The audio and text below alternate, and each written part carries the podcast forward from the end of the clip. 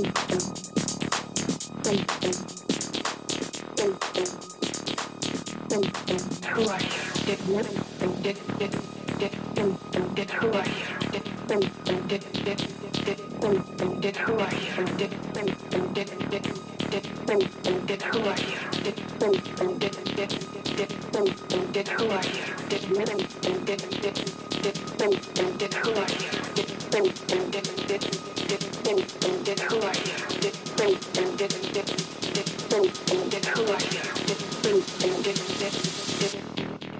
are you?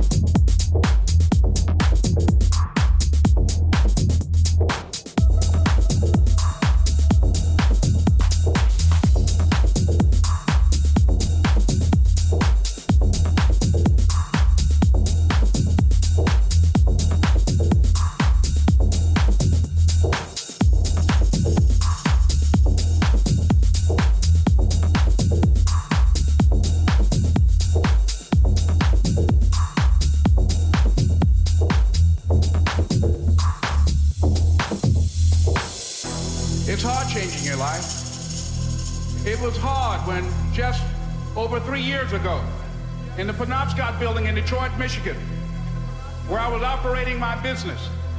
And I fell on some hard times. And I was sleeping in my office. It was hard coming into the lobby. And the security said, Excuse me, Mr. Brown, can we see you for a moment? And I said, Yes. And I walked up to the counter and he gave me an envelope. And he said, Would you mind reading it here? And I opened the envelope, and the envelope was from management that said, This is an office tower. It's not a hotel. Please do not sleep in your office.